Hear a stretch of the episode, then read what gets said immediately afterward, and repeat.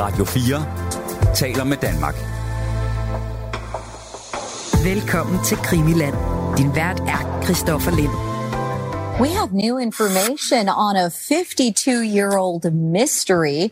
In 1971, a man who called himself D.B. Cooper parachuted from a passenger flight between Portland and Seattle with $200,000 in cash. Experts now think Cooper's parachute could be very close to where a portion of that money was found in Vancouver, Washington back in 1980. And now they're going to try and find it. In one week, a small search team led by D.B. Cooper investigator Eric Eulis will be scanning a trench where he thinks the parachute is located and maybe more of that ransom money. A full analysis of the search will be presented at next month's annual CooperCon event, which is taking place right here in Seattle.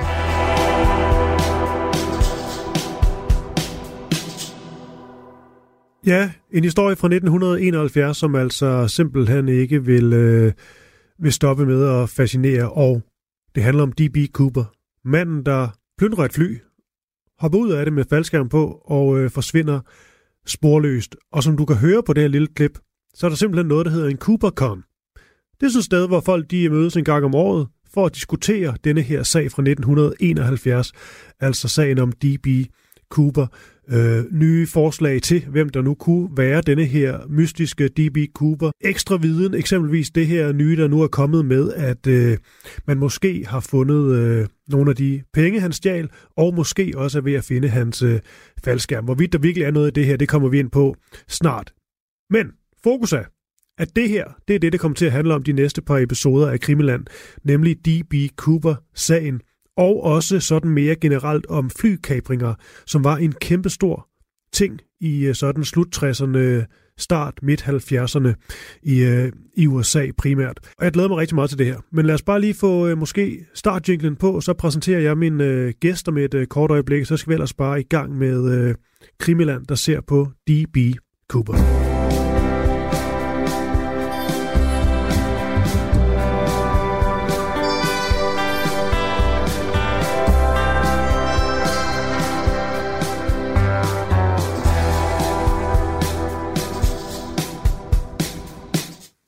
Og således er vi nu for alvor i gang, og jeg har også fået en, øh, en kilde i studiet, og det er Brian Dan Christensen. Velkommen til. Tak skal du have. Før vi lige øh, får præsenteret dig ordentligt. Det her med, at der findes en CooperCon, det er umiddelbart for mig at se noget af det mest amerikanske nogensinde. De mødes simpelthen en gang om året, og så taler de om D.B. Cooper. Det foregik jo i 71. Hvad tænker du om det? Jeg tænker, det er, ja, det er noget meget amerikansk, det der med, at man ikke vil lade tingene dø, og at man vil prøve at se, øh, er der ikke nogen andre vinkler på det her? Det er nærmest amerikansk, at hvis nogen siger A, så må det simpelthen være B. Ja. Og det er sådan en, en grundlæggende mistillid til, øh, til statsapparatet, som, som går helt tilbage til, til, til, til uafhængighedskrigen, og hvorfor Amerika de brød med England og taxation uden uh, representation og sådan noget. Ja. Det er en et grundlæggende mistillid til... Uh, til myndigheder og til informationer, som, som man ja. får. Og det er jo derfor, at det sådan er, er, er konspirationernes land. Ja. USA. Og, og når tingene ikke vil dø, det kan der være, det kan der selvfølgelig være mange forskellige årsager til. Der kan være, som med JFK, og sådan, der kan være nogle ting, man ikke kan forklare. Mm. Og, og det er noget, amerikanerne hader, når tingene ikke, ikke, ikke kan forklares. Men også specifikt med, med den sag, som vi skal snakke om i dag. Den foregår og tager udgangspunkt et sted i USA, hvor der er enormt store afstande. Hvor, ja. der er, hvor man er meget overladt til sig selv. Det er Pacific Northwest, som det hedder. Altså det er ude ved Stillehavet, øh, hvor der er tre stater. Der er Kalifornien, den kender alle. Så er der Oregon.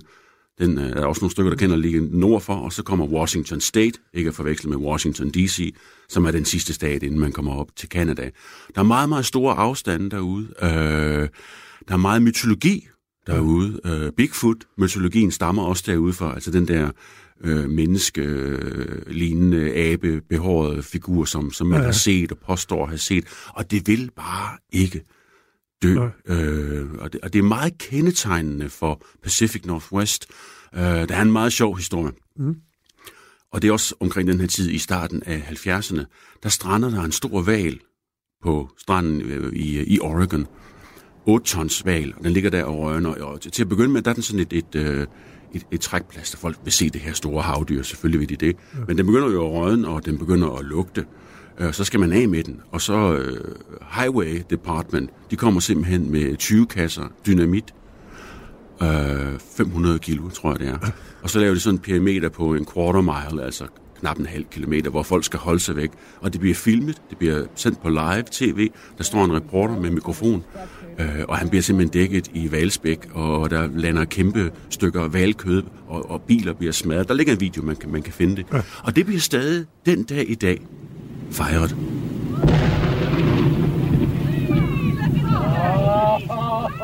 Man tager ud og fejrer det der på den dag, hvor det sker. Øhm, og det med ham her, D.B. Cooper, det er jo så også noget, der stadigvæk bliver fejret.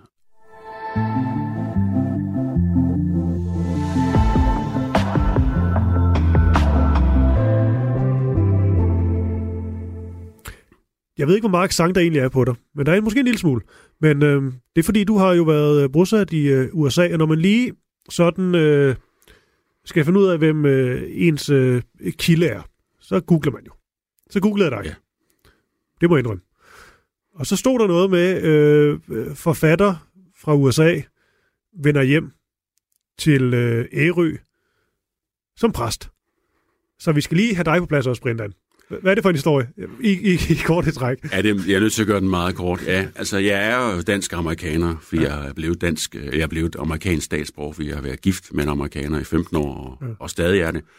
Og jeg har boet i USA, øh, både ude på vestkysten, øh, min kone er fra San Francisco, og øh, mine svigerforældre bor i Portland, Oregon, hvor det her jo, hele eventyret starter med, med Cooper her. Øh, jeg har boet 10 år i Brooklyn, og øh, vi har stadig et hus i upstate New York, en lille by, der hedder Hudson. Så jeg har boet i USA i mange år, og har rejst der også øh, igennem årene. Øh, ja, så er jeg så vendt tilbage. Jeg havde sådan en, en, en halvfærdig teologieksamen, der lå, jeg er egentlig litteraturhistoriker mm. af, af uddannelse, og så fik jeg gjort den færdig, og søgt embede, og øh, sandelig, om de ikke vil have mig.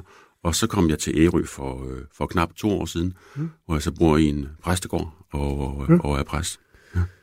Jeg tænker faktisk, øh, Brendan, vi skal kaste os sådan mere konkret ned i uh, materien. Øh, der er selvfølgelig billedet af D.B. Cooper, der er, hvad han rent faktisk øh, øh, gør, det vi, det vi ved. Men der er selvfølgelig også historien op til. Måske kunne et sted, som man være at starte, ligesom at få sat scenen. Altså, hvor, du har selvfølgelig lidt inde på det, men altså, hvor er vi henne? Hvad er det for et, øh, et fly? Hvor skal det hen? Og øh, hvem er det, der, der tager med det? Ja, ikke mindst, hvor skal vi hen, og hvornår er det? Det er, ja. det er 71, 1971. Det er onsdag den 24. november, og øh, torsdag, den tredje torsdag i november i USA, det er jo Thanksgiving, mm. Øh, som er en gammel holiday, som det kalder, altså en, en, en højtid, som går helt tilbage til, til landets øh, etablering, og som er den største rejsedag i USA. Ja. Det er, vi tænker på jul i Danmark, når vi tænker rejsedag. Thanksgiving, det er simpelthen det største i USA. Ja. Øh, det her, det er dagen før. Der skal vi hjem øh, til familien. Ja, der er nogen, der skal hjem. Øh, det er dagen før, og det er midt på eftermiddagen, så der er stadigvæk nogen, der, der arbejder. Flyet her er en uh, Boeing 727, som uh, er nogle år gammel på det her tidspunkt. Den blev lavet i 60'erne. Flere modeller. Den her model er fra måske 768, jeg kan ikke lige huske det. Der er plads til cirka 100 passagerer, men flyet er faktisk kun en tredjedel fyldt. Der er tre stewardesser, og der er tre ude i cockpittet. Det skal fra Portland, Oregon, øh, om eftermiddagen til Seattle. Det er en indrigsflyvning, det er en kort tur. Den tager vel en halv times tid. Og så er det jo på et tidspunkt, hvor at tage flyet, det er som at tage bussen. Mm. Altså, man går bare ind og køber en billet, og så sætter man sig ned. Der er ikke noget med ID, der er ikke noget med metaldetektor, og der er ikke noget med, man kan tage et jagtgevær for den sags skyld med ja. ombord på en flyver. Så der er vi øh, den 24. november. Det kan også være, man må ryge. Det kan jeg ikke huske. Man må, man må ryge, ja. og det bliver der. Man må ryge, og der bliver serveret, øh, der bliver serveret whisky. Og, jeg kunne øh, jeg kunne en fantastisk scene i, uh, i tv-serien Mad Men, jeg holder meget af, hvor de dog, tror jeg, har reguleret det en lille smule, men så må alle i flyet, og det gør alle, ryge lige før, uh, at flyet ligesom letter. Så tænder alle jo op, så det der, altså, den der kabine bliver fuldstændig røgfyldt. Og så letter de, så må de så lige slukke den, men så kan de så ryge senere, ikke? Hvis man prøver på at holde op med at ryge eller drikke, så skal man ikke se Mad Men. Nej, det, er det er- stort set umuligt. Der, der er også et link til Mad Men i det, vi skal snakke om i dag, som vi måske kan, Ja. kan vende Det tilbage er til. helt klart, vi skal. Ja. Øh, Det er noget med Don Draper, ikke? det er noget med Don Draper, ja. Øh, der er også nogle initiale sammenfald Ja, i, i. D.B. Cooper og Don Draper, og for den sags skyld i Brian Dan Christensen. Der er nogle spændende initialer på spil der. Men i, øh, i lufthavnen her om, om eftermiddagen den 24. november, så går der en mand ind i lufthavnen og køber en billet med kontanter 20 dollars, og han oplyser navnet Dan Cooper. Hmm. og øh, han skal ikke vise ID. Og så går han ombord på det her fly øh, ind af bagindgangen og, og sætter sig. Øh, det er også noget særligt ved det her fly, som vi lige kan vende tilbage til. Der er sådan lidt forvirring omkring, hvor han sætter sig, og nogle øh, gengivelser viser ham i den forkerte side, men han sætter sig på bagerst i flyet. Mm. Øh, han har sæde 18C, det, øh, men han sætter sig over i den anden side. DEF. Han sætter sig i midtersædet derovre på, på 18. række. Okay. Og så bestiller han en bourbon, og øh, tænder en cigaret, en Raleigh, filtercigaret, og så går passagererne ind og sætter sig og så videre, så man nu border et, et fly stille og roligt. Der er tre stewardesser på flyet. De har en sektion hver. Hende op på øh, første klasse, hende ser man ikke så meget til. Det kender vi fra, når vi selv flyver. Vi ser ikke så meget til, hvad der foregår på første klasse, for vi sidder nede bag i. Mm. Så er der så to, der har den bagerste sektion. Det er en, der hedder øh, Florence Schaffner. Hun er på det her tidspunkt øh, 23 år. Hun har de allerbærste rækker. Øh, så er der en i midtersektionen, som hedder øh, Tina Muglow, som er 22 år. Og det er det på et tidspunkt, det skal man også lige huske, hvor stewardesser simpelthen skrev under på, at de ikke ville tage på.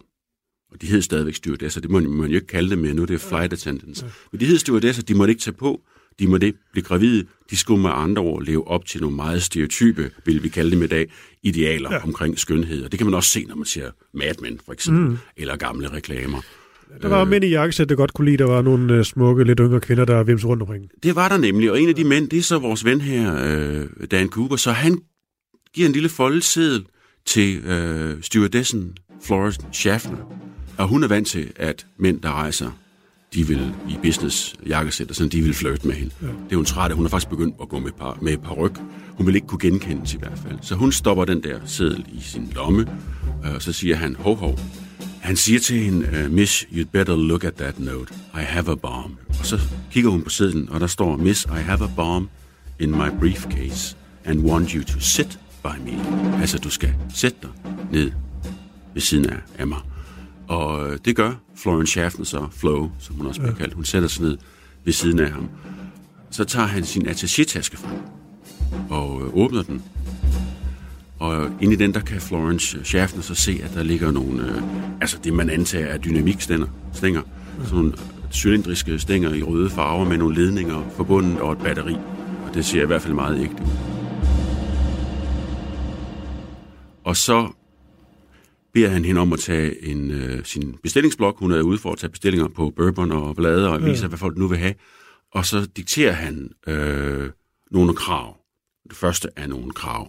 Øh, det er, at han vil have 200.000 dollars i kontanter. Han vil have fire faldskærme.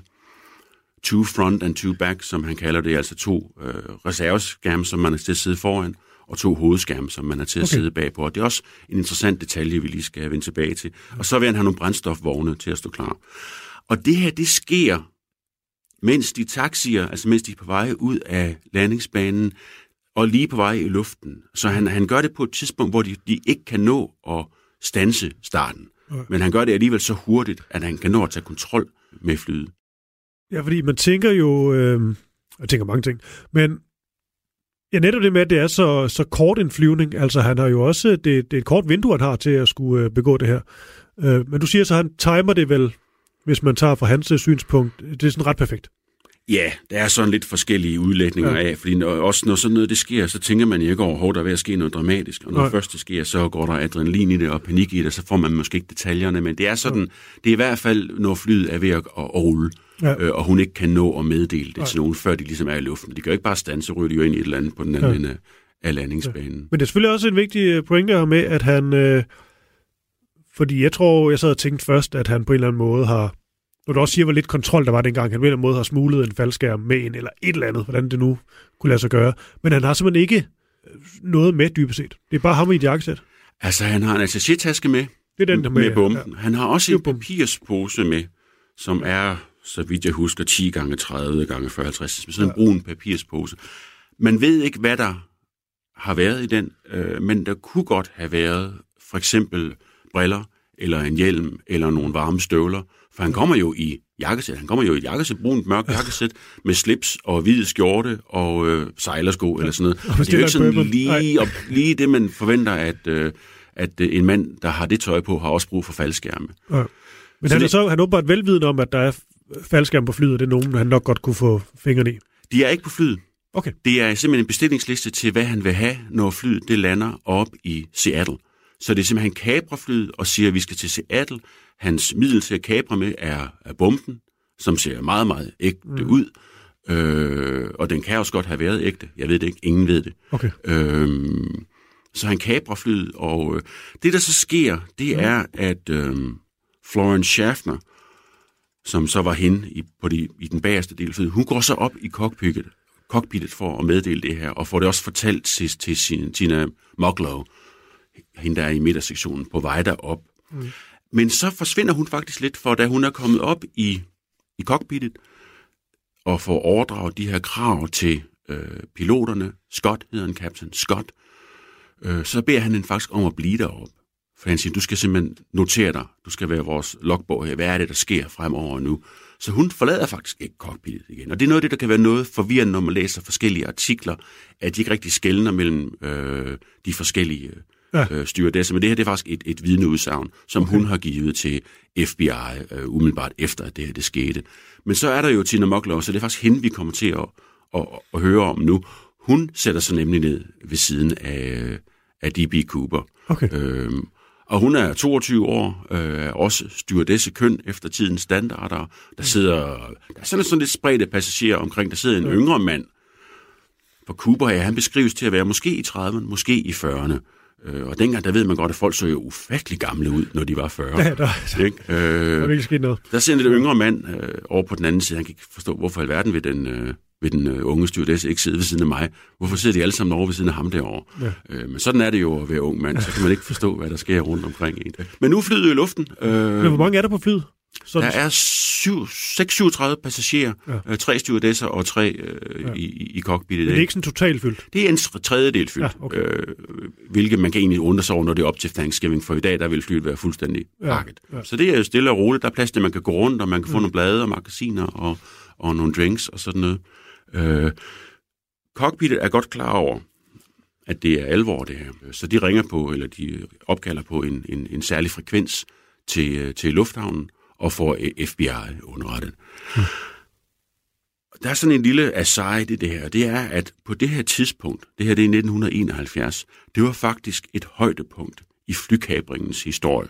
Ja. Hvis man går ind og kigger i, i tallene, så ligner netop perioden fra 68 til 72, det er simpelthen et højdepunkt. Der bliver kabret et fly i USA, hold godt fast, hver 13. dag.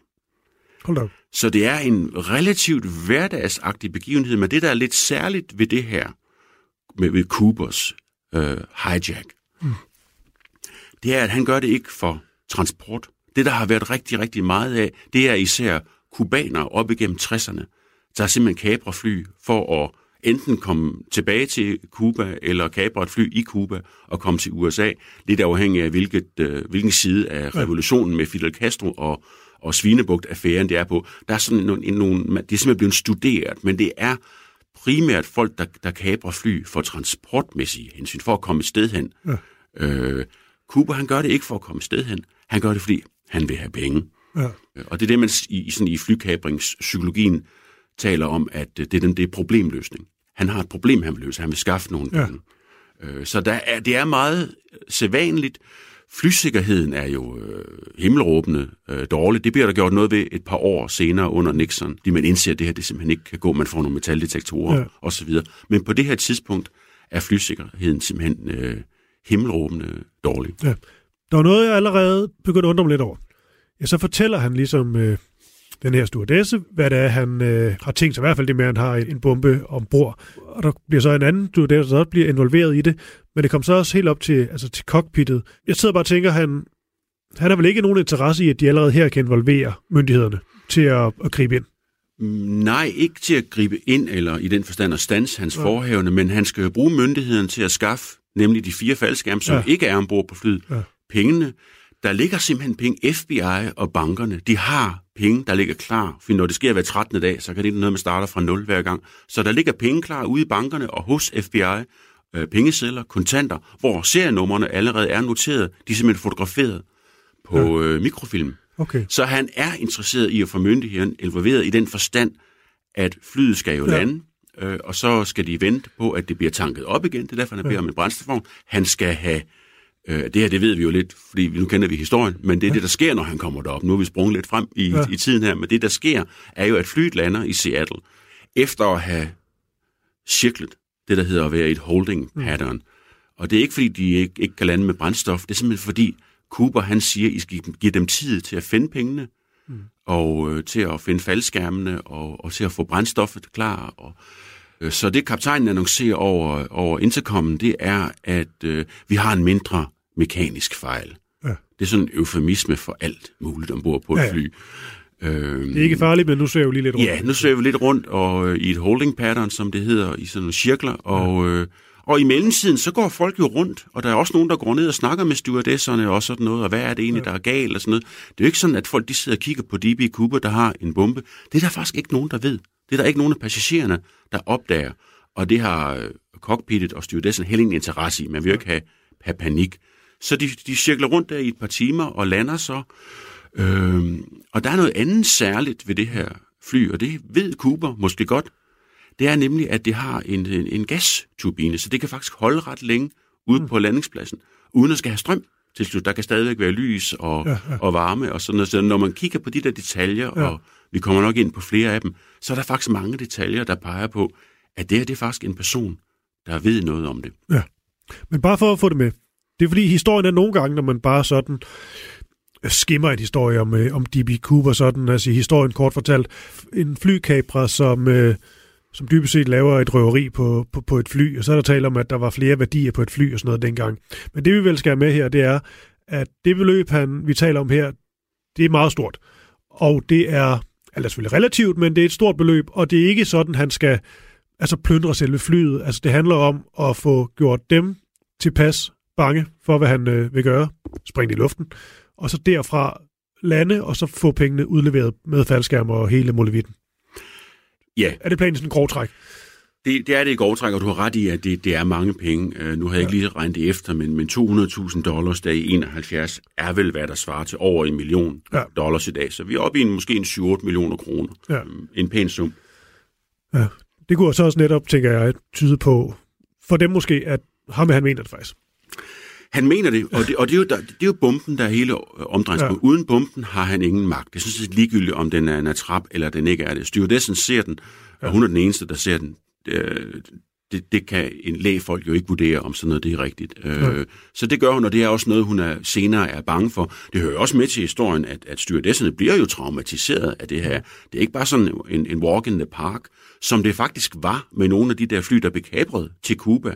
Øh, kaptajnen har senere sådan joket lidt med det og siger, at når man bliver kapret, ja, så, røg de, så landede de over i Cuba, og så de der øh, kubanske statsborger, der gerne ville af, som var tilhængere af, af, af Fidel, ja. øh, men ikke kunne rejse over, for efter Bay of Pigs, ja. der kunne man ikke rejse til USA. Det kan man stort set ikke. Øh, stadigvæk fra USA i hvert fald. Så fik de i, øh, i, i Cuba, der, så fik de nogle flasker rom og nogle kubanske cigarer ombord, og så førte de så videre til deres destination. Ja. Så det var sådan relativt, nå, ja. er det nu det, der sker igen? Det her, det er anderledes. Der er en ja. bombe. Der er faktisk, ved, ved, ved, han, ved den springe ombord. Mm. Øh, ja. Så er der noget andet spændende ved det, øh, som, som, som antyder, at Cooper har tænkt over det her. Fordi hvis han nu beder om en faldskærm, så kan man godt regne ud, hvem den er til. Den er selvfølgelig til ham. Så vil mm. han springe ud. Men når han beder om fire faldskærm, vil han så tage nogen med mm. i springet. Og det gør, at så kan de ikke tillade sig at, at, at, at lave herværk på faldskærmene. Så risikerer de jo at slå uskyldige mennesker ihjel. Okay. Så det er faktisk meget snedigt. De er nødt til at give ham intakte og velfungerende faldskærm. Mm.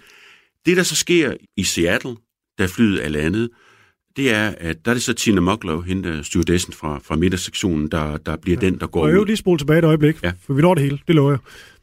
Det er bare det med, at der først er en stewardesse involveret, den første, han giver sædlen til. Men så bliver den anden også involveret, og det er hende, der sætter sig ved siden af, af, af ham. Hvad er det helt præcis, der sker der? Det er måske mig, der lige missede, hvad du sagde der. Han kommer med flere krav, ja. øh, som ikke bliver, nødvendigvis bliver skrevet ned, og det er nogle krav, som, som at det er jo en ret lang tid, de er oppe i luften, mm. og sådan noget, så han sidder nok ikke og snakker hele tiden, men der er nogle andre krav, ud over pengene og faldskærmen, og det er noget med, hvor de skal flyve hen ja. bagefter. Han siger Mexico, altså et andet land, og det er øh, 727 er et mellemdistancefly. Det kan godt flyve rimelig langt, og det kunne måske nok godt flyve til Mexico. Men det han også øh, beder om, og som han siger til Tina Mucklow, og som hun senere siger til, til kaptajnen, de bruger også intercom i det her. Altså hun, hun kan simpelthen tale med cockpittet for den der lille mm. telefon, de har ved siden af toiletterne. Det er, at når de letter igen, så skal flyet flyve meget langsomt. Ja. Og der er vi igen tilbage med nogle detaljer omkring flyet, der, der antyder, at Cooper han ved noget om det her. Det er ikke noget, han kan google, for det kunne man ikke dengang. Jo, så, så der er nogle samtaler, ja. og der er også sikkert også nogle lange perioder, hvor der ikke sker så meget andet, end at de, øh, de flyver rundt deroppe i cirkel. På et tidspunkt siger Cooper til Tina Mucklow, det der, det må være Puget Sound, der ligger dernede. Og Puget Sound, det, det lyder som et, et sundt, men det er faktisk en fjord omkring øh, Seattle, som jo ligger sådan øh, på grænsen mellem Canada, med masser af vand, smukt og skønt sted.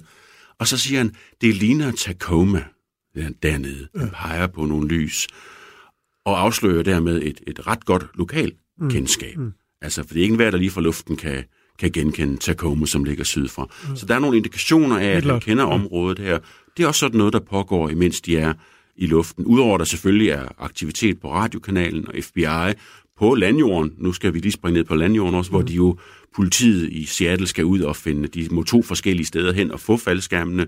En, mm. Der er sådan en faldskærmsudspringer skole, skole, hvor de får nogle af skærmene, øh, og, og der er vist nogle af dem, der egentlig kun er tiltænkt undervisningsbrug. Mm. Men det opdager Cooper ikke. Og det er sådan noget, der ligesom kan sige trækker fra hans... Øh, autoritet, hvis han var tidligere faldskærmsudspringer, soldat, Vietnam-veteran og sådan noget, så vil han måske kunne have sagt, hov, den her, den, den duer ja. ikke.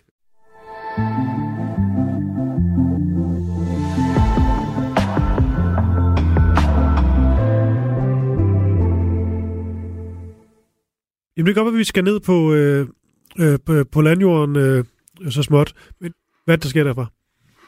De lander klokken øh, 17.45 i Seattle. Så de har faktisk været undervejs i næsten tre timer. Ja. Så, skal der, så bliver passagererne sat fri, så snart pengene er kom, kommet ombord. Det er øh, 20 dollars sedler, så pengene vejer cirka 10 kilo. Ja. Øh, og han har bedt om at få dem i en rygsæk. Det kan man jo godt forstå. Hvis han vil have faldskærm, så vil han måske også have pengene med i en rygsæk. Og de kommer faktisk i en slags pose, hvilket han er noget sur over. Men det er noget af det, der sker, mens flyet er på landjorden. Så klipper han faktisk en faldskærm ud af en af reserveskærmene og smider pengene ned i den taske. Øhm, og, og, øh, og, og har på den måde en taske til, til ja. pengene. Da pengene er kommet ombord, så må øh, Tina Mokler gå et par gange for at få faldskærmene ind øh, op og ned de der trapper. Øh, det er så fordøren, de bruger til det her. Og så bliver passagererne sat fri, undtagen de tre i cockpittet og Tina Mokler. Ja. De andre to stewardesser bliver sat fri. Men ved passagererne, hvad der foregår, eller er de stadig helt uvidende om, at der sidder en mand muligvis med en bombe? De går først op på dem, da de kommer ud i terminalen, når de selvfølgelig bliver stanset ja. af myndighederne, som vil sige, hvad, hvad, hvad, hvad, hvad kan I fortælle os om, hvad der er sket ombord? Øh, der findes også noget, nogle videooptagelser, hvor man ja. simpelthen kan se, at de siger, nå, vi anede ikke, at vi var... Så det foregår i god ro og orden. Øh, der er selvfølgelig nogen, der bliver utålmodige. Øh, de kan også godt selvfølgelig se, at, at der er noget galt, øh, når ja. der bliver slæbt øh, penge og sådan noget ind i flyet. Ja. Så, men flyet er jo stort, så man ved ikke i den ene sektion, hvad der sker i den anden, hvad der sker i den anden ja. sektion. Der er jo et eller andet, der sådan... Øh, jeg ved ikke, om jeg bare tænker, at... Øh, øh, jeg tror bare umiddelbart, jeg vil tro, at, øh, at hvis det, man ved, det er en mand, der siger, at han har en, øh, en bombe ombord, at de også godt kunne have skrevet mere voldsomt ind. Altså plukket ham. Men der må simpelthen være frygt for, at han har sprunget skidtet i luften. Ja. Altså så meget, at man simpelthen bare vælger at følge hans, øh, hans krav. Han har undervejs, øh, og jeg ved ikke, om han har det hele tiden, men der sidder han med, med fingeren på en eller anden kontaktlignende og, det, så ligner det kan ske som, hvert øjeblik. Som kan, han kan have der ved siden af sædet, og hvordan den er forbundet og sådan noget, det er uklart. Ja. Men der er i hvert fald et, et kan man Ja. sige, et reelt trusselslag Ja, ja. bag ved det her. Så er der også nogle rutiner omkring flykabringer, som man jo har, fordi det her er som sagt på det der højdepunkt, Ja. der medierne kan simpelthen ikke nå at dække en flykabring, før der er en mere. Så det er, der er også noget Ja. ekspeditionssag over det. Vi skal have det her ordnet, så alle kan komme øh, herfra med, med skinnen i behold. Øh, så i dag, der vil man jo, hvis der var en flykabring i København, så vil man jo ikke bare gå ind og, og give pengene. Ja, det tænker jeg da ikke. Det kan vi jo. Det må komme an på en prøve. øh, Jeg tror ikke bare, man lige kaster en kuffert ind. nej, øh, men det var, det var, øh, Ja. det var en anden rutine omkring det her. Også det der med, at pengene simpelthen ligger klar, og man skal, man skal have det ekspederet. Øh, så det, nej, det, det, jeg ved selvfølgelig ikke, om der er overvejelser omkring det, mm. at man skal storme flyet, men det, det er svært. En mand med en bombe, Ja. ja. øh, er han også bevæbnet? Han kunne sagtens have haft øh, håndvåben Ja. ja. med ombord. Det melder historien ikke noget om, om han havde en, øh, et hylster under armen. Det kunne han godt. Der var ikke noget våbentjek. Der var ikke noget som helst. Det er også helt vildt at tænke på. Men det er en helt anden historie. Okay, så er vi på... Øh, ja, vi er på landjorden. I et pose med penge ind? Der er simpelthen kommet en pose med 10 kilo, Ja. øh, 19 pounds, 19 pund penge ind, øh, som Ja. ja. han så får, øh, som Tina Moklov afleverer Ja. til ham. Og, og så begynder hun at slæbe faldskærme ind. Og da først pengene er ombord, så sker der nogle af de der forhandlinger med, med, Ja. med hvad skal der ske nu, og sådan noget. Og, og øh, de der to stewardesser op, øh, hende, hende op foran, og sådan noget, får lov til at gå, og øh, Ja. de, hen- de tager deres lille taske og sådan noget ned fra sædet. Der er sådan nogle ting, som, man, som er helt hverdagsagtige. Man skal have sine ting Ja. med, og sådan noget. Øh, Men og så- ved vi, om han har krævet, at øh, eksempelvis øh, den ene stewardesse ligesom er hende, der ligesom kommer med, med pengene og med faldskærmen, og hun ligesom skal, skal blive i flyet, fordi man tænker jo, hun har nok lyst til ikke at skulle tilbage i det fly.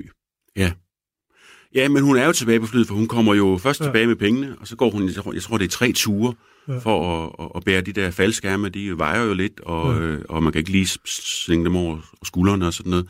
Så hun er tilbage på flyet, og der sker nogle, der sker nogle forhandlinger omkring det. Blandt andet, at han, øh, han, han beder simpelthen kaptajnen om at, øh, at lette flyet med den her øh, trappe, der er nede bagerst. Den skal simpelthen hænge. Den skal være slået ned, når vi nu letter igen her om Ja. lidt med kurs mod Mexico. Se det fire faldskærme og 200.000 dollars ombord. Og det siger kaptajnen, det kan vi simpelthen ikke. Det, det er den jo sådan metal øh, Ja. stige derhen af landingsbanen. Det er simpelthen for farligt. Og så er det, at det bliver, det bliver drøftet, at så skal nemlig Tina Moklov hjælpe ham med det. Det lyder helt usædvanligt, at man har, i hvert fald på den her tid, man har en trappe ombord på et fly, der kan åbnes indefra, mm. og som ikke kan blokeres i cockpittet. Ja. De kan simpelthen åbne, der er en knap dernede, hvor man kan åbne den indefra. Det var noget, det havde man ikke set før. Og det er også en af grundene til, at øh, flyet her er også blevet brugt som militærtransport. Ikke kun USA, mange forskellige lande har haft det. Øh, så, så man kunne godt, hvis man var soldat, have prøvet det her før.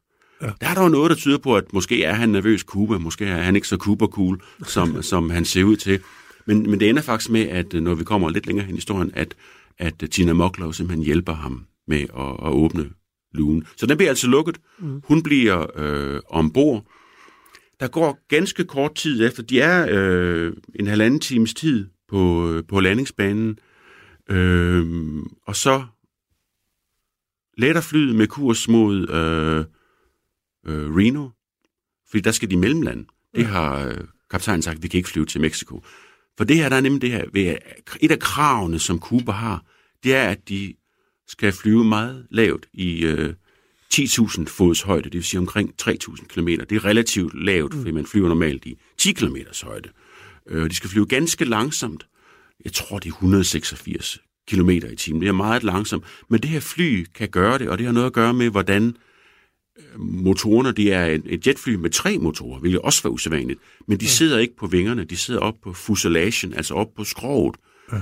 Og det betyder så, nu bliver det meget teknisk, at der kunne være flaps, som de hedder, hele vejen hen langs vingerne. Det kan der ellers ikke være, hvis der sidder en motor i vejen, sådan som jeg forstår det. Jeg er ikke ekspert. Men Nej, det nej. gør i hvert fald, at det her det er et fly, og det der må, må Cooper have undersøgt, der kan flyve lavt, og der kan flyve langsomt, for det var lavet til at kunne bremse på øh, ganske korte landingsbaner. Og så skal man bruge en stor flapkraft ja. om man så må sige, for at kunne lande. Så det er simpelthen et fly, der var designet til små lufthavne mellemdistance. Men når man flyver lavt, og man flyver langsomt, så brænder man faktisk mere brændstof. Og derfor siger kaptajnen, at vi er nødt til at mellemlande i Reno. Når man kender historien, så er Cooper selvfølgelig ligeglad med, om de sætter kurs mod ja, Mexico eller Reno, for han har ikke tænkt sig Nej. at være med hele vejen. Nej. Men det er klart, de har selvfølgelig haft, øh, også med tanke på tidligere flykamera og sådan noget, altså de vil have haft en idé om, at han, han vil gerne sættes øh, af der, og så derfra der kan han øh, flygte via landjorden. Det er vel det, er vel det, de har, det, de har tænkt, og så flyver de om der til Vontier selvfølgelig. Ja, de kender jo ikke hans motiver, de er nødt til at gøre, som man siger, igen på grund af, af, bunken, af bomben. Men så tager de så, øh, så let af flyet, øh, og det er faktisk ikke særlig lang tid, at øh, Tina Moklov er sammen med Cooper. Ja. Øh, han beder hende hjælp med at åbne den der trappe, og så beder han hende faktisk om at gå øh, op bag forhænget op til første klasse og trække det for. Og det er det sidste gang, hun ser D.B. Cooper. Hun vender sig om og ser lige, at han er ved at binde noget, formentlig tasken med pengene, om livet. Ja. Og så er der egentlig meget, meget stille, meget, meget længe, en halv time senere, nu er vi hende omkring klokken kvart over otte om aftenen, ja. der kan de se ude i cockpittet, at, øh, at den er, er nede, den der. Øh, der er en lampe, der lyser, og så hører de et, et bump. Ja så øh, kaptajnen taler sig over intercomen og siger, skal der have noget hjælp derom? Og det, det sidste, du hører, det er bare nej. Og så er der simpelthen ikke mere. Så er Cooper sprunget ud af flyet. Han har taget øh, pengene med. Han har taget bomben med. Måske har han bare kastet den ud. Måske var det ikke en rigtig bombe. Den bliver ikke fundet ombord på flyet. Øh, han har to faldskærme med. Han efterlader otte cigaretskøjer. Han har nået at ryge otte Raleigh filtercigaretter. Uh, et glas, hvor han har drukket whisky af, hvor der er nogle fingeraftryk på. Uh, og så er der et slips, sådan et clip-on slips, som ikke var helt nyt. FBI kunne faststå, at det var vist fra 68, en, ja. en, en, en, en tøjkæde, der hedder J.C. Penney, okay. og en, og en perlemors uh, slipsnål. Det er, hvad han efterlader sig tilbage, og så er han ude. I, men de ved det ikke. De ved ikke, at han er derude, og de tør ikke gå om og kigge, så de flyver sådan set hele vejen til Reno på den her måde, uden at vide, om han er derom med øh, trappen, den bagerste trappe ned, og så lander de i, i, øh, i Reno Lufthavn der øh, sent på aftenen, ja. som jo er nede i, øh, eller, i, i Nevada. Ikke? Ja. Der er også et eller andet... Øh, det er selvfølgelig også noget med tiden, men øh, der er bare et eller andet med at og lige drikke et glas bourbon, før du har ud med faldskærm. Man er selvfølgelig også mod til, tænker jeg. Men jeg forstår, altså, sådan helt, hvad vi nu ved. Sådan helt konkret, altså, hvad er det, han gør, når han hopper ud af det, det fly? For jeg tænker, det, det vil ikke være nogen øh, nem operation, og det har også været med, forbundet med meget, meget store risici. De, og de, de er jo over et, øh, altså Pacific Northwest ja. og Washington State. Det er over Washington State, at han springer ud. Det siger, at vi er ikke kommet helt ned til Portland nu, så det er relativt tidligt på turen, på vej ned mod Portland. Det er jo et bjergrigt område med øh, store træer, øh, søer, øh, floder, vilde dyr. Øh, det er, så vidt jeg husker, minus 9 grader udenfor ja. i, i den her højde på det her tidspunkt. Og han har jo et jakkesæt på. Altså, han har jakkesæt og sejlersko, eller sådan en ledersko på, og, øh, og springer ud. Bortset fra, at vi ikke ved, hvad han havde i den der pose. Nej. Øh, Men stadigvæk, det, nu er det godt nok ikke, som du øh, har, har været inde på, det er ikke i 10 km højde, men vi er jo stadig øh, højt op, og altså, det har bare været piskoldt. Vi er højt op, det er i november, det er slutningen af november, der er mørkt, øh, det er midt i en storm, øh, der er regnvejr, og, og FBI var ret hurtigt til at afskrive, at, at nogen kunne kunne klare det her. At, at simpelthen nogen kunne overleve det. Ja. Øh, men det, de kom så på andre tanker lidt senere, det kan vi vende tilbage til, nemlig ja. fordi der var nogle copycats, der faktisk gjorde ja. noget lignende, og slap fra det, og så var FBI nødt til at revurdere deres vurdering. Kan det her egentlig ikke godt være, at han slap fra det? Men han slap måske fra det, måske ikke. Ja. Øh, vi ved det ikke. Vi ved, at der ikke er fundet noget lige. Øh, der er ikke fundet nogen faldskærm. Faldskærm, de øh, tager noget længere om at forrøgne, end et lige gør ude i sådan et terræn. De kan ligge der i mange, mange, mange årtier. Ja. Øh, og det er simpelthen ikke... ikke og som jeg også øh, introducerede det her programserie med, så var det også det her med, at, at, at her i, øh, i stadigvæk slutningen af 2023, så øh, så er der altså folk, der stadigvæk leder efter nogle af de her, øh, de, de her faldskærme. Det er stadigvæk noget, man gerne vil, vil finde. Men Brian Dan Christensen, jeg vil meget gerne lige høre, i forhold til det, hvor han hopper ud, hvad man nu ved. Øh, og jeg ved ikke, om hvor meget sikkerhed der er omkring det, når du også siger, at de egentlig ikke ved, hvad han gør. Altså, fordi man tænker bare, at nu siger du, det det bjergrigt område, der er sø og så videre. Der er jo også en risiko forbundet med det. Altså, hvis han lander i en iskold sø, så er det nok ikke så nemt at overleve det her. Ved, hvor meget ved vi om præcis, hvor det var, han, han hoppede hen, og hvad, sådan, hvad chancerne var for, at han netop ikke landede ned i en sø? Vi ved lidt om det, øh, men det er svært. Der er, der er en by, der hedder Ariel, øh, en lille by, der hedder Ariel, som også er blevet kaldt Cooperstown nu, mm. fordi de simpelthen har holdt en lille festival der gennem mange, mange år omkring det her. Man har en idé om cirka, hvilken del af, af, af Washington State det er i, men øh, det er blevet kritiseret fra så mange sider. Der var et andet passagerfly, der fløj i nærheden, og som havde nogle helt andre idéer om, hvordan vindretninger og vindstyrker har været. Der var også nogle, øh, nogle jetsfly, der simpelthen fuldt, fuldtes efterflyet, men de var, de var nødt til at flyve i sådan en S-formation, ja. fordi øh, 727 fløj så langsomt, så de hverken så eller hørte noget som helst. Så man ved ikke rigtigt. Øh, man, ved, man har en idé om, hvor det er henne, vindforholdene spiller selvfølgelig ind, og det betyder også noget om, hvornår har han så trukket i snoren, ja. Cooper.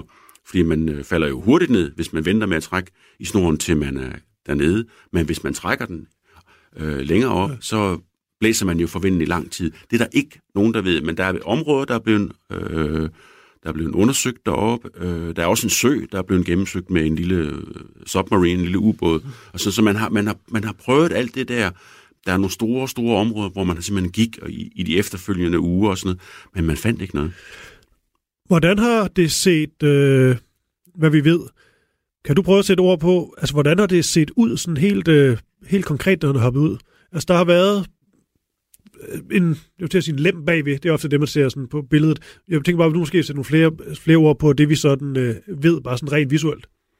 Ja, så der er den der trappe øh, bag ved en dør bagerst i, i flyet, ja. som bare sådan som hænger ned, hvor der er hvad, en 6-8 mm. trin, som man så går ned, og når man går ned ad den trappe, som er sådan en metaltrappe, så står man simpelthen under flyet, hvor der er vind, der suser og, omkring en, og man springer ud. Øh, motoren sidder ovenpå og, og på siderne, så der er sikkert også noget, noget turbulens, når først man slipper, men... Øh, og man ser jo ikke noget, det er jo mørkt. Det er jo over i et bjergrigt område. Det er klokken øh, 8, 8 om aftenen i slutningen øh, af november. Det er stormvejr, øh, så flyet har jo også bevæget sig, ligesom vi selv kender det, når vi er ude i den slags vejr. Ja. Jeg har altid tænkt, når man ser sådan nogle dokumentarer om Vietnamkrigen, eller, eller andre krige for den sags skyld, at de der faldskærmstropper er altid de mest sindssyge, når de sådan hopper ud i total mørke. Der er de så også mulighed for at blive plukket oveni, men, men det er jo ikke, fordi vi skal rose DB Cooper på nogen som helst måde for, for den her ugærning, men det har med krævet mandsmod. Det har krævet utrolig mandsmod, men man, man kan selvfølgelig sige, hvis man ved, hvordan man, øh, man skal springe ud af et fly, øh, og kan fornemme, hvad der er op og ned og sådan noget, så spiller faldskærmen er jo ligeglad med mørket. Mm. Øh, den er måske ikke helt ligeglad med vinden. Øh, der er så også det der med at lande, øh, ja. fordi det var ikke en, øh, en styrbar faldskærm. Det var simpelthen en militær faldskærm, han fik. Øh, ja. den der. Hvis det er den, han har brugt som hovedskærm. Og det er ikke en, man sådan kan, kan detaljstyre, ligesom man kan med andre, og James Bond-agtigt, og lande øh, lige ved siden af, af Aston Martin. Ja. Det kan man ikke, så øh, og, og, og lande i, i et bjergrigt og skovrigt område, øh, uden det rigtige fodtøj. Altså, der, der, der er så mange ting, der kan gå galt, så mange steder, og det er jo en, en af, af en af tingene, der fascinerer ved det her. Mm. For det, hvis man nu havde fundet Cooper dernede hængende i træ i faldskærmen, så var historien jo overstået. Ja. Men det gjorde man ikke. Nej, for der var heller ikke, det kunne heller ikke helt afvise, hvis vi helt, helt mere ind på, hvem det muligvis kunne være at have navne i, uh, i spil, og nogen, der ligesom er meldt ind senere, eller er blevet udpeget, osv. Men det, der også fa- altså fascinerer ved Cooper, tænker jeg, det er, på den ene side, så er der jo tanken om, at det her er en mand, som bare har lavet et fuldstændig genialt kup. Altså gennemført fra, øh, fra start til slut, og det med jakkesættet og, og måden, han øh, så ud på, det var selvfølgelig for ikke at få øh, særlig opmærksomhed. Øh, hvor han kunne netop kunne have valgt noget helt andet tøj, der var meget mere praktisk i forhold til den opgave, han, han skulle ud på. Øh, men så er der også tanken om, at, at det er også en mand, der ikke har haft rigtig styr på, hvad han lavede. Altså, der, der, hvor det har været måske lidt for spontant, og så har han gjort øh, det og det, og så har han fundet den her Han leger en bombe, og så... Altså, da han hoppede ud af det der fly, har der slet ikke været styr på, du ved, det tøj, han havde på, hvor han skulle lande og sådan noget. Den tanke er der vel også bare, at, at han ikke behøver at være sådan et, øh, et forbrydergeni. Nej, han blev faktisk beskrevet som værende meget høflig, øh, og nærmest sådan lidt elegant, og øh, tilbød også at bestille mad til, øh, til kaptajnen, okay. øh, mens de var på landingsplanen. Han var høflig, han hissede sig op et par gange, hvor der sådan ligesom, han synes ikke, tingene gik som, blandt andet da han, de kom med pengene i en, i en, i en pose, som var ikke den rygsæk, han havde bestilt. Okay. Men han er jo ele, elegant på en eller anden måde, og, øh, øh, og ligner, ligner en ganske almindelig øh, mand. De var mere væltelige, når man tog ud og flyve øh, dengang. Mm. Det er klart, at men han, han kunne da selvfølgelig godt være troppet op i en, i en kedeldragt og nogle støvler. Altså, jeg ved ikke, om man ville have tænkt, hov, han skal til at kapre fly. Det kan godt være, at man ville have, have gjort det på det tidspunkt, fordi det var så forholdsvis mere normalt med sådan ja. noget. Men han er i hvert fald meget øh, neutral. Ja. Og, og man kan i hvert fald sige for, for, for efterspillet, også det med, at han jo selvfølgelig ikke øh, vil, øh, vil findes, for han vil jo gerne slippe afsted med, med pengene. Der er det selvfølgelig ikke helt dumt at være anonym. Altså i ens udtryk. Nej, altså jeg ved ikke, hvor meget det hjælper at have, at have jakkesæt på, øh, når man render rundt ude i skovene der i Washington State. Øh, vi skal også i næste episode, der kommer mere ind på hans, øh, hans udseende og de forskellige øh, jeg kan sige, hvad hedder sådan nogle tegninger, man, øh, man laver? Er det sådan fantomtegninger, eller hvad er det? Ja, fantomtegninger, eller, eller komposit hedder det egentlig. Composite ja. hedder de på, på engelsk. Og ved du, jeg tænker, Brian, øh, Brian den, øh, den gemmer vi til næste episode, for det skal vi helt klart mere ind på. Også de forskellige, øh, altså hvordan de ligesom har vurderet øh, dem, der så om tæt på, hvad der egentlig var mest korrekt i forhold til øh, de forskellige bud. Fordi vi er ikke så meget tid tilbage af denne her episode. Til gengæld så tænker jeg, at vi lige kan slutte med, øh, ja, der hvor dyb, det dybest set også slutter i første omgang, nemlig at de, øh, de lander. Der siger du, at da de lander, så ved de ikke, hvad der er sket. Eller er det for sat for, for dramatisk op? Altså, passager, da de lander i Seattle... Der, jeg tænker sådan bare på, på piloten eksempelvis. Ja, altså piloten ved jo godt, at det er blevet, øh, de er blevet kabret, for det har han jo ja. fået videre af stewardesserne. Ja. Øh, han har også øh, set sædlen, som øh, Cooper i øvrigt beder om at få igen. Nå. Så det vidner også om et vis niveau af, af planlægning. Han beder som at få de sædler i, ja. igen. Så jo, piloten ved det godt, passagererne ved det ikke, myndighederne ved det godt. Det, man ikke ved, det er præcis, hvor han sprang ud, øh, og om han har overlevet.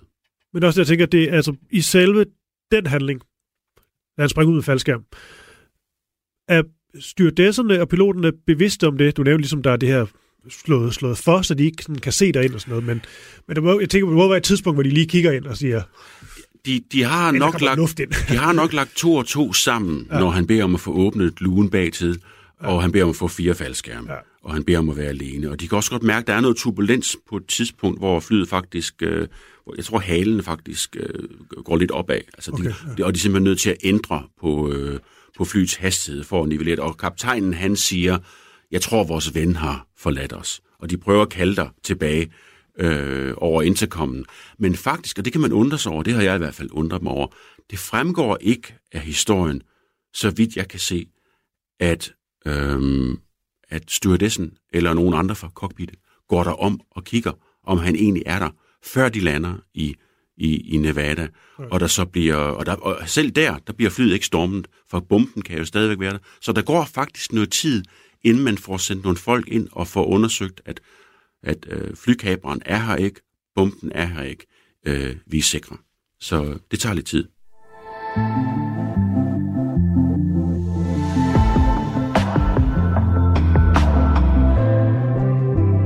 Så har jeg bare en lille ting, jeg lige vil, øh, vil nævne her på, øh, på falderæbet. Og øh, det er, at der simpelthen er en ny historie omkring øh, D.B. Cooper, der er dukket op her i starten af, af det nye år. Jeg tror, det var den 4. januar, at det ligesom blev breaket, at en ny mand ligesom mener, at han er ved at løse denne her gåde. Han hedder Eric Ullis, og det skal lige siges, han er altså sådan en, øh, der gør det privat. Altså en privat øh, efterforsker, lad os, øh, og researcher, eller hvad vi nu skal sige, øh, af ham her, Eric Ullis. Han har ligesom sat sig for at løse det her øh, mysterie, nærmest godt til hans øh, livsprojekt. Og det er også derfor, at jeg ikke tænker, at vi kommer til at tage så meget fokus på det her lige nu, med mindre der virkelig dukker et eller andet nyt op. Altså han siger ham her, Eric Gullis, at han tror, at 24 det bliver året, hvor vi endelig finder ud af, hvem denne her mand var. Og han baserer blandt andet det her på øh, det her slips, som han havde, øh, som han havde på DB Cooper. Men det er altså ikke et slips, man lige kan få fat i. Det er det blev købt i 1964 for landet dollars, mener man, men det er altså øh, sådan et bevismateriale, der ikke er frit tilgængeligt. Til gengæld så mener han ligesom, at der er nogle øh, partikler på det her, øh, på det her slips, som viser, at, øh, at man med al sandsynlighed ligesom kan, øh, kan knytte DB Cooper til, øh, til Boeing, altså flyselskabet, via sådan nogle øh, metal øh, fragmenter. Og det er blandt andet noget med, også i forhold til de her slips, som, øh, som, som de bar, nogle af dem, der ligesom var arbejdere for det, det der hedder Crucible Steel, de ligesom var kendt for at, når de arbejdede eller rejste øh, for, for, for Boeing, så var det ligesom med sådan nogle, øh, nogle slips øh, her på. Og når jeg læser op på det her, så virker det altså, det virker mest alt sådan lidt, øh, lidt fantasifuldt og noget, som sikkert vil gå godt på sådan en, øh, en KuberCon. Jeg kan dog se, at Fox News har taget den op, og der har også været forskellige artikler om det. Jeg synes bare, når man går i dybden med de her artikler, at, at det mest er Yrlis her, som har en, øh, en idé om, at, at det her det kan et eller andet særligt, uden han egentlig har nogen konkrete, håndgribelige beviser sådan overhovedet. Men altså, det her med, med hvor D.B. Cooper han kom fra, hvad han arbejdede med, om man havde en eller anden tilknytning til øh, et særligt øh, flyselskab, eller om han vidste noget særligt om fly. Det er også noget, vi kommer til at komme meget mere ind på. Det lover jeg øh, trods alt.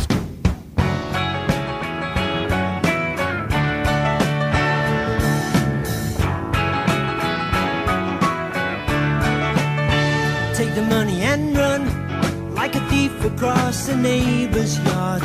Take the money and run like a ghost out in the night. Take the money and run, cause you found out that it wasn't hard to take the money and run because you were out of sight. Hvem var D.B. Cooper? Hvordan så han ud? Hvordan var efterspillet?